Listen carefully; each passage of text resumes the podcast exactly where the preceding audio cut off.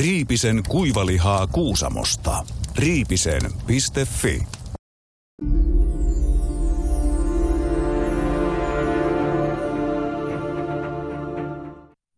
Heipä hei. Hieman lähteestä riippuen tämä on joko Space of Acceptable Risk tai sitten uh, Non-triggering space cannot be guaranteed. kaksikymmentäkolme minuuttia, kaikki tyyni on täällä. Hän on Koskelo Heikelä. Moro moro. Avaruustunnelmissa kevyellä jalalla tänään kuohkea soppaa. Tekoälyhuijaukset on uusi musta. Esiintyvät artistit huomaa joutuvansa uhreiksi huijauksissa, joita voi kehua varsin kekseliäiksi.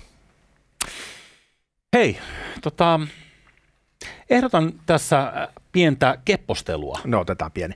Tota, sä tiedät ihmissudet, nämä olennot, jotka muuttuvat täysikuun aikaa varsin verenhimoisiksi. No tiedän Michael J. Foxin, joka aikanaan pelasi korista olemalla ihmissusi hitti-elokuvassa tuolloin kahdeksankymmentäluvulla. No mites ihmiskoirat? Onko tuttu, tuttu ilmiö? Ihmiskoirat? Ei niinkään. No katsotaan tästä pikkupätkä. Kyseessä on siis pub play-niminen eh, homo-alakulttuuri, jossa siis eh, fetissi-tarkoituksessa pukeudutaan koiriksi. Ah, mä oon lukenut tästä. Jaa. Tämä kiinnosteli mua. On hienoa, että löytyy noin paljon ihmiskoiria, että voidaan pitää oikein bileet. Joo, tätähän on tätä sukupuoliasiaa viety niin pitkälle, että voidaan myös identifioitua toisiksi elin- tai eliölajeiksi. No sinä sen sanoit, mm. sinä sen sanoit. Hei, tota, toi on mulle... Öö, Kiinnostava uutinen. Mä ajattelin sulle heittää pienen alkujöystön tähän jälleen Joe Bidenin muodossa. Oh, ja mä tiedän, että sä oot odottanut tätä, joten äh, antaa pala. Tässä jälleen tyylinäyte hänen puheen parrestaan.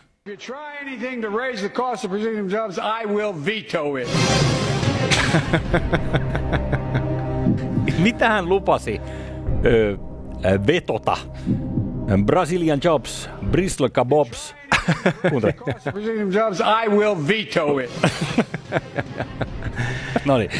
Rising a booze. Tota, näistä nyt ei sitten tiedä. Nämä voi olla ihan kuule tekoälyllä tehtyä. Mikä näitä on, on yllättävän monta mikä erilaista. On, kyllä, mutta päivän aiheen tekoäly, niin tuossa nyt katso tuota suuliikettä, niin ei nyt ihan osannut sanoa, että oliko tämä ihan legit vai ei. Mutta kun sitä ei osaa sanoa muutenkaan hänen suuliikkeestään. No, se on totta. Se on, se on erittäin totta. Siinä kyllä. Mielessä hankalaa. Joo. Lihaa sen kuulkaa olla pitää, nimittäin kuiva lihaa. Mulla on sellainen muisto, kun mä olin Saharassa ajamassa vanhalla Toyota Hiluxilla, vuoden yhdeksänkymmentäneljä Toyota Hilux, Pohjois-Saharassa. Siellä mulla oli tykötarpeena ainoastaan paikallista patonkia, joka sisälsi Sahara-hiekkaa ja kuiva lihaa. Rakkaita muistoja säilyin hengissä. Hyvä. Ehdotan saman tien, että availlaan. Päästään vihdoinkin kiinni Riipisen lihaan. Eikö sulla ole semmoinen historia, että sä oot kuule itse yrittänyt tehdä kuivalihaa? Joo. Vähän samalla tavalla kuin sä oot pitänyt akvaariota. Kyllä. No, joissain sukulaisuussuhdetta niissä on. Mutta tota, mm, joo, mä kerran kävin hakemassa marmorifilettä, biiffiä ja sitten tota, olin kuullut, että uunissahan sitä pystyy matalalla, matalalla lämmöllä niin kuivattelemaan kivasti. Homma meni muuten ihan putkeen, mutta tota... Mm, mä tein tähän marinaadin, niin mä lisäsin siihen öljyä. Ja näin niin kuin... Sä, sä et katsonut reseptiä tietenkään. Ei, ei mitä sellaista koskaan reseptiä katsoa. Koskaan ei lueta käyttöohjeita eikä koskaan reseptejä seurata. Joo. Mm? Ja tota, sehän sitten, se öljy osoittautuu aika vaikeaksi kuivata. Näin niin kuin jos se idea on se, että kuivataan se liha. Ja mm, se meni silleen erittäin koistiseen. Mutta tota... Mm, niistä tuli sellaisia ällöttäviä rasvamönttejä ihan siitä syystä, että... Se oli siis kosteita kuivalihaa. Mm. Kuulostaa vähän periaatteen vastaiselta kyllä operaatiolta. Mutta sen sijaan nämä, mitä nyt tässä maistellaan, tässä on siis mm, possun kuivalihaa, sweet chili. Oma suosikki on kaikki, mikä vähän potkaisee, niin onpa erittäin ihana väkevää. Mun suosikki on kans possu. Jostain syystä yleensä kuivalihaan nautaa, mutta nämä possut on ihan huikeita. Tää on vaan grillattu. Ei mitään ylimääräisiä maustehia. Tuota, skaba on käynnissä. Se löytyy tuolta YouTuben yhteisösivulta. Mä aion syödä tämän pussin loppuun tämän lähetyksen jälkeen, koska tiedän joukossamme on misofoneja, joita ärsyttää maiskuttaminen. Mutta siis skaba on käynnissä. Siellä arvotaan kuusitoista kappaletta tuotepaketteja, tämmöisiä liikelahjoja. Ja sanotaan näin, että tuota, sellainen kannattaa hankkia omakseen. Menkää katsomaan sieltä, niin näette osallistumisohjeet. Vahva suositus. Nyt mä ehdotan, että sä puhut vähän aikaa, niin mä voin vähän snäkkäillä tässä sama. On sekään hyvin. Mm, autoilu. Öö, sehän on kaiken identiteetin keskiössä. Millaisella autolla ajat, niin sellaisella sitten niin kuin kanssa sitten kirjoittelet perään. Niin, öö, tuossa Iltsikasta sattui tällainen tutkimus öö, omiin silmiini, jossa kerrotaan, kerrotaan että mil, millaisella autolla, minkä merkkisellä autolla niin harrastetaan seksiä eniten. Siis hetkinen, autolla, tarkoittaako se auton päällä vai ylipäätään sitä, että millä käy flaksikuulla? Näissä autoissa harrastetaan seksiä eniten. Oh, ykkösenä arkinen pikkuauto. Ja tota, nyt varmaan kaikki haluaa pikakelata suoraan siihen, että minkäs merkkisessä autossa onnistaa, niin mä voin spoilata kaikilta tämän saman tien sanomalla, että se on Renault Clio. Eli huoraajaa Renault Cliolla, jotta asiakkaita vastaan siellä, kun ei ole varaa hotellihuoneessa. Mä en tiedä, onko tämä kovinkaan tasokas juttu nyt sitten, jos rupeat ajattelemaan tätä yhtälää Renault Clioja. Tämä on siis brittitutkimus, joka tässä on tausta-aineistona, joten siis, siinä mielessä nämä brittitutkimukset on, on tarunhoitoisia kaikin puolin. Öö, kakkosena, jossa mennään eteenpäin suoraan, siis ei ole mikään ihme, että, että Renault Clio, joka lienee Ranskassa varmasti niin kuin ykkösenä, koska ranskalaisethan on per, perversiä porukkaa. Ne on rakastajia. Niin, niin tota, kakkosena Bemarin kolmossarja. Miten nämä on ne pikkuautot jotenkin kaikkein epäkäytännöllisimpiä, jos ajatellaan sitä itse toimitusta, mutta sekin on aika pieni kokoinen.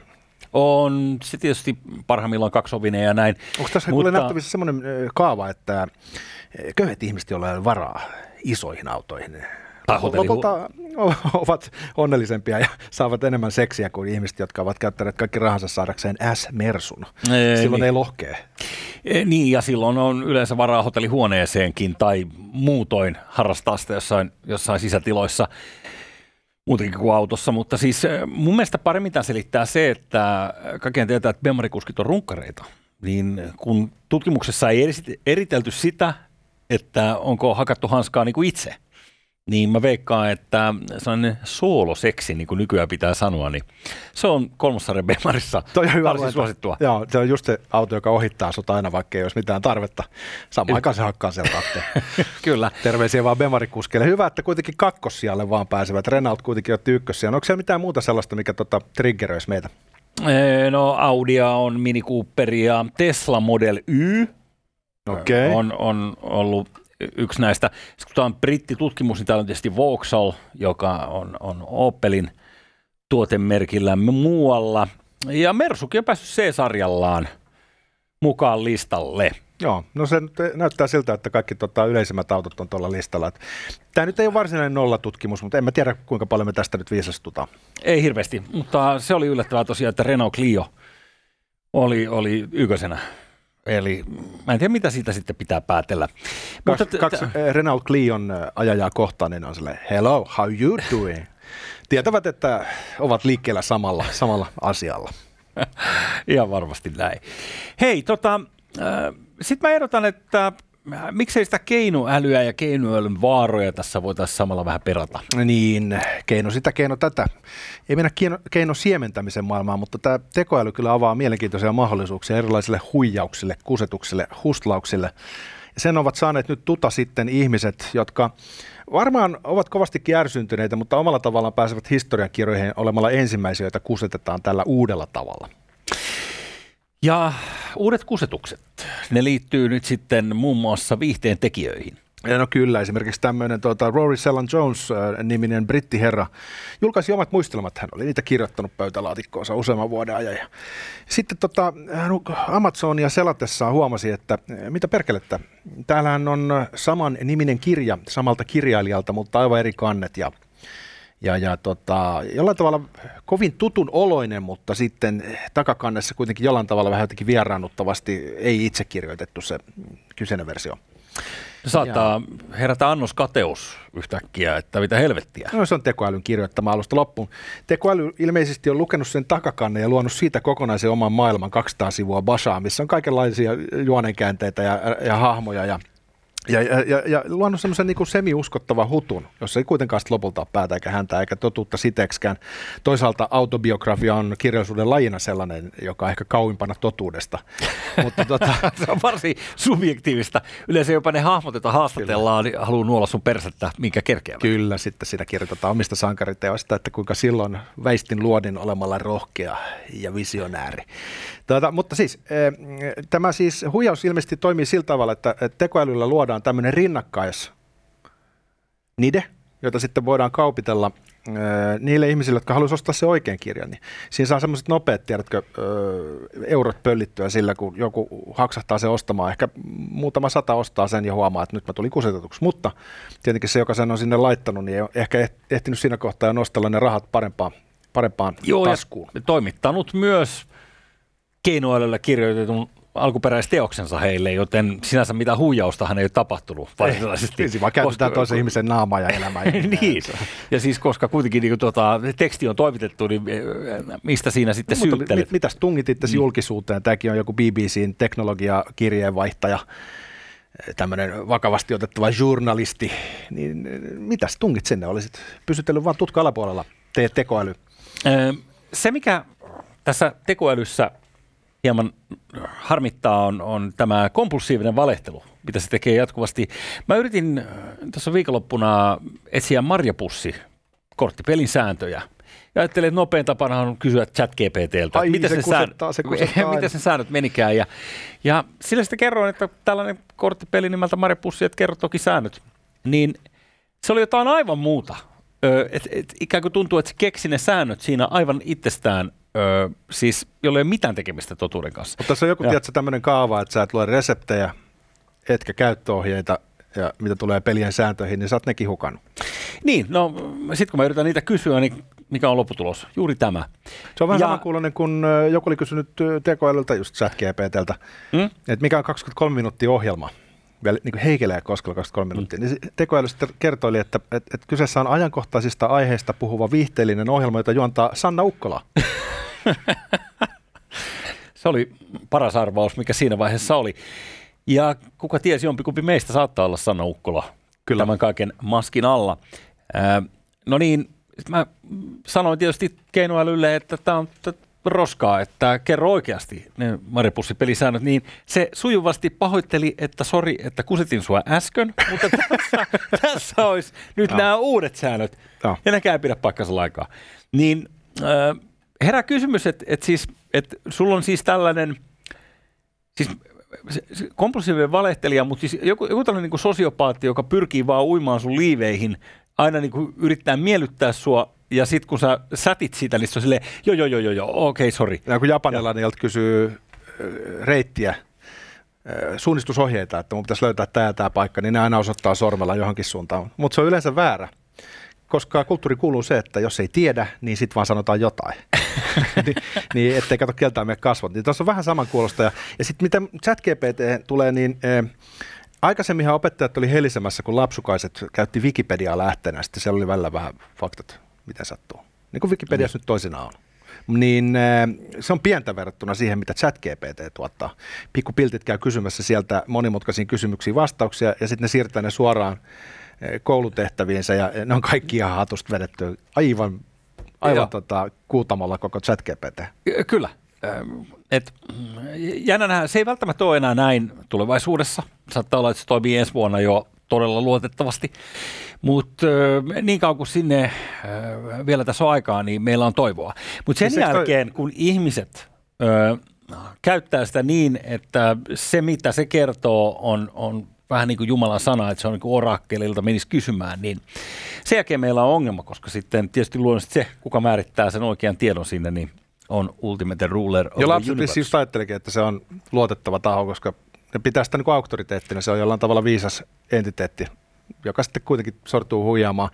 Toi ChatGPT ymmärtääkseni niin kuin sen, siinä on ajettu niin kuin about puoli internettiin sisään, mutta se aineisto päättyy johonkin vuoteen kaksituhattakaksikymmentäyksi tai jotain sellaista. Mm-hmm. Että se ei ole niin kuin kiinni jollain tavalla internetissä se härpäke, mutta tulevat versiot tekoälystä niin ihan takuulla on, ja sitten niiltä saa ajantasaistakin tietoa. Rupeaa olemaan entistä vaikeampi erottaa, että missä kohtaa se lisää omia mausteita sinne, ja ylipäätään, että onko se tekoälyn tuottamaan matskua. Kyllä. Ja jos käsitin oikein, niin jonkun lehtijutun perusteella, niin toi ei enää pidä paikkansa toi vuosi kaksikymmentäyksi, vaan, vaan näitä ovia on alkanut itse kukin avaamaan tässä välissä. No sitten tietenkin kirjantekstin varastaminen, niin kuin, se on niin kuin yksi piste nolla taso, mutta tietenkin sitten kun mennään niin kuin parempiin huijauksiin, niin varastetaan tunnelulta ihmiseltä ääni. Ja tässähän olisi hyvä sauma. Meilläkin kun on vajaa kolmesataa tuntia tätä bashaa puskettu ulos, niin meidän äänen pystyy kyllä nappaamaan ja tietyt maneerit ja äänen värit pystyy varmaan tekoälyä voi aika hyvin pöllimään. Mutta näin kävi siis brittinäyttelijä Stephen Frylle, joka tuttu monestakin, monestakin tota, produktiosta. Ja hänellä on hyvin tunnistettava oma soundi, joka on sellainen, että jos Stephen Fry kertoo mulle jotain, niin mä kuuntelen. Siinä on sellainen tietty vasemmistolainen narina, joka on uskottava. Ehm, Okei, mitä Stephen Frylta varastettiin ääni, millä seurauksin? Joo, hänet laitettiin sitten lukemaan. Siis häneltä ensinnäkin varastettiin ääni siis Harry Potter -äänikirjasta, missä hän oli riittävästi tuottanut matskua, että se pystyttiin sieltä sitten ö, nappaamaan. Ja tota, sitten hänet laitettiin ö, lukemaan historiallista dokumenttiohjelmaa, joka on varmaan jossain YouTubessa julkaistu. Ja hyvin hän siinä sitten kuulemma hoiti sen hommansa, mutta aina ongelma on se, että ei hän ollut mitään tekemistä sen kanssa. Että tota, pikkasen se ehkä saattaa sitten pänniä, pänniä tämmöinen. Tota, kun tämähän on vanha ongelma. Eli äh, jos nyt muistan oikein, niin äh, Jackie Kennedy Onassis haastui jossain vaiheessa oikeuteen siitä, en muista enää taho, mutta tuli nyt yhtäkkiä tässä mieleen. Mutta siis joku oli käyttänyt hänen tyyliään, oli, oli tehty niinku mallille Jackin kampaus ja, ja tota, sitten oli, oli tota, kaikin puolin niinku viestitty, että tämä on Jackie Kennedy Onassis oikeasti näissä kuvissa, vaikka ei ollut. Niin jos mä nyt muistan oikein, niin hän sai turpaansa tässä jutussa, koska kenenkään ihmisen niin kuin ulkonäköä, jos sitä joku haluaa imitoida, niin sille ei ole olemassa mitään I P R-oikeutta, että se olisi patentoitu jossain ikään kuin niin, että, että se on sun yksin oikeutesi. Jos tämä on niin kuin niin. Tämä defaultti, niin silloin varmaan äänenkin kanssa on vähän niin ja näin, että kuinka paljon sitä pitäisi vähän muuttaa, jotta voisi sanoa, että se ei enää ole. Jos sä et väitä, Al- et väitä, että se on Stephen Fry, joka lukee sen, vaan se kuulostaa täysin Stephen Frylta, niin muka sanoo, että ei tota, Penan peltikorjaamon Pena osaa tehdä ihan samanlaista soundia. Heikelä lukemaan tuhmia tekstejä vaan jonnekin. Siis. Ja muistatko sä, tämä Orson Welles äh, teki semmoisen radiokuunnelman? Maailmojen sota. Joo, ja muistatko sä, yli kolmekymmentäluvulla tai jotain?